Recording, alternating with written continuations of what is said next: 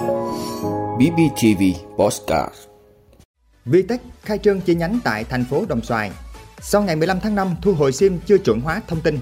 Ngày 1 tháng 5, toàn quốc xảy ra 24 vụ tai nạn giao thông, xử lý 3.576 vi phạm nồng độ cồn. Bắt trùm cho vay nặng lãi ở chợ Đà Lạt. Thế giới di động, sa thải hơn 12.000 người trong nửa năm. Thủ tướng Singapore thừa nhận kinh tế khó khăn, cảnh báo nhiều điều.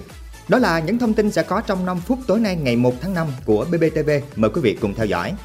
Thưa quý vị, sáng nay ngày 1 tháng 5, công ty cổ phần thương mại Vitech miền Nam tổ chức khai trương chi nhánh tại thành phố Đồng Xoài, tỉnh Bình Phước, địa chỉ 1128 đường Phú Điền Đỏ, phường Tân Đồng.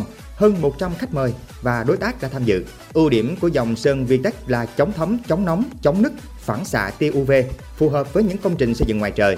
Đặc biệt, Vitech hiện có các sản phẩm rất được thị trường ưa chuộng, đó là sản phẩm BU265 gốc nước chuyên chống thấm cho sàn mái, sản phẩm sơn BU268 chuyên chống thấm và chống nóng, kháng tia UV cho tường và BU CN02 chuyên chống nóng mái tôn và nhà xưởng. Vietech lấy chất lượng sản phẩm là tiêu chí để phát triển kinh doanh và trao giá trị. Vì vậy, bên cạnh phân phối, Vietech còn kết hợp nhà thầu để thi công và hướng dẫn chống thấm chuyên nghiệp nhà ở, công trình nhà xưởng, các tòa nhà cao tầng. Tại ngày khai trương, Vietech Đồng Xoài đã thực hiện ký kết hợp đồng với ba đối tác tại thành phố Đồng Xoài để phân phối sản phẩm sơn và hướng dẫn thi công chống thấm chuyên nghiệp. Theo đại diện Vietech, quyết định mở chi nhánh tại thành phố Đồng Xoài mang tính chiến lược lâu dài vì đây là thành phố trẻ có tiềm năng xây dựng rất lớn.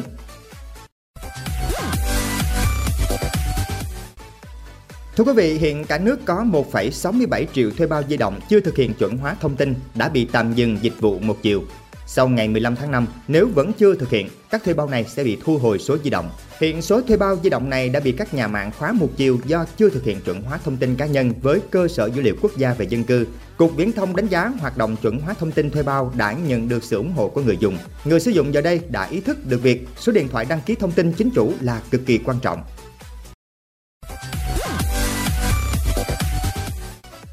Thưa quý vị, chiều ngày 1 tháng 5, Cục Cảnh sát Giao thông cho biết, ngày 1 tháng 5, ngày thứ ba của kỳ nghỉ lễ, toàn quốc xảy ra 24 vụ tai nạn giao thông, làm chết 10 người, bị thương 19 người, giảm 2 vụ, giảm 1 người chết và giảm 7 người bị thương so với ngày lễ cùng kỳ năm 2022.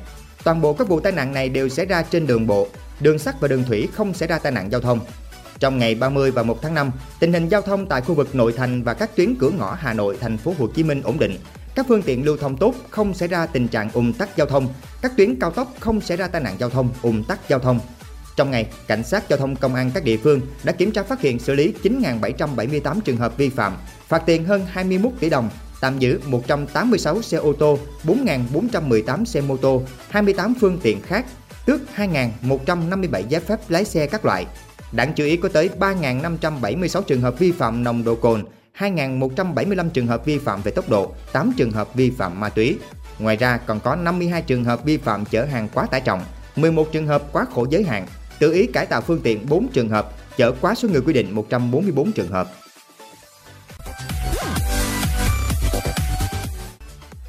Thưa quý vị, ngày 1 tháng 5, Công an thành phố Đà Lạt cho biết đã tống đạt quyết định khởi tố vụ án khởi tố bị can, lệnh bắt tạm giam Hồ Quốc Khánh tự Tèo Chùa, 23 tuổi, thành phố Đà Lạt để điều tra về tội cố ý gây thương tích. Khánh hành nghề cho vay nặng lãi ở khu vực chợ Đà Lạt và đã bị trinh sát công an theo dõi trong một thời gian dài.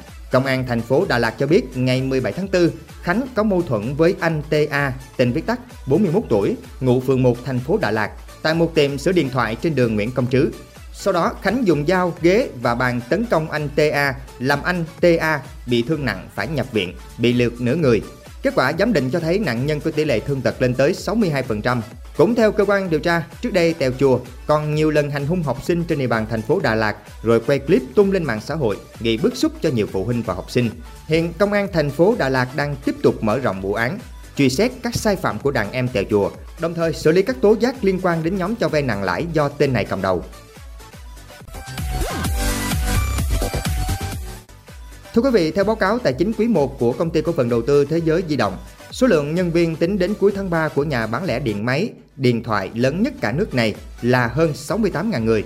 Như vậy, trong quý này, công ty cổ phần đầu tư Thế giới di động đã sa thải 5.202 nhân sự so với thời điểm đầu năm. Đây cũng là quý thứ hai liên tiếp công ty cắt giảm lượng lớn nhân viên trong bối cảnh sức mua của thị trường bán lẻ suy yếu.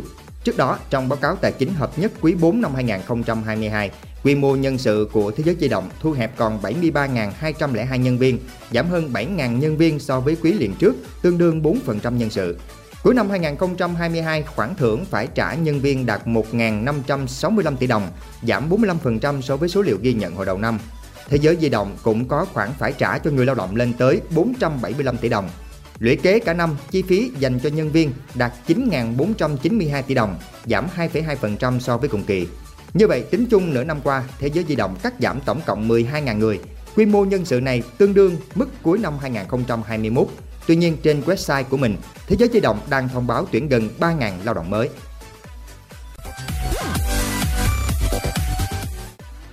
Thưa quý vị, trong thông điệp thường niên ngày 30 tháng 4, Thủ tướng Singapore Lý Hiển Long cho biết có hy vọng lạm phát sẽ giảm trong nửa cuối năm 2023.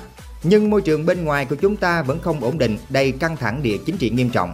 Ông Lý Hiển Long cảnh báo, nhà lãnh đạo Singapore cái đó chỉ ra nguy cơ suy thoái ở phương Tây, nơi lãi suất tiếp tục tăng để kiềm chế lạm phát. Hệ thống thương mại đa phương đang dần bị suy yếu bởi chủ nghĩa dân tộc và chủ nghĩa bảo hộ ngày càng tăng, ảnh hưởng đến thương mại và hợp tác quốc tế. Thủ tướng Singapore nêu thực trạng. Nền kinh tế Singapore tăng trưởng 3,6% năm 2022, chậm lại so với mức tăng trưởng 8,9% vào năm 2021. Cơ quan tiền tệ Singapore cho biết GDP của trung tâm tài chính dự kiến sẽ tăng từ 0,5 đến 2,5% trong năm nay. Theo ông Lý, Singapore sẽ phải thích ứng với sự gián đoạn kinh tế của các ngành công nghiệp và công nghệ mới nổi.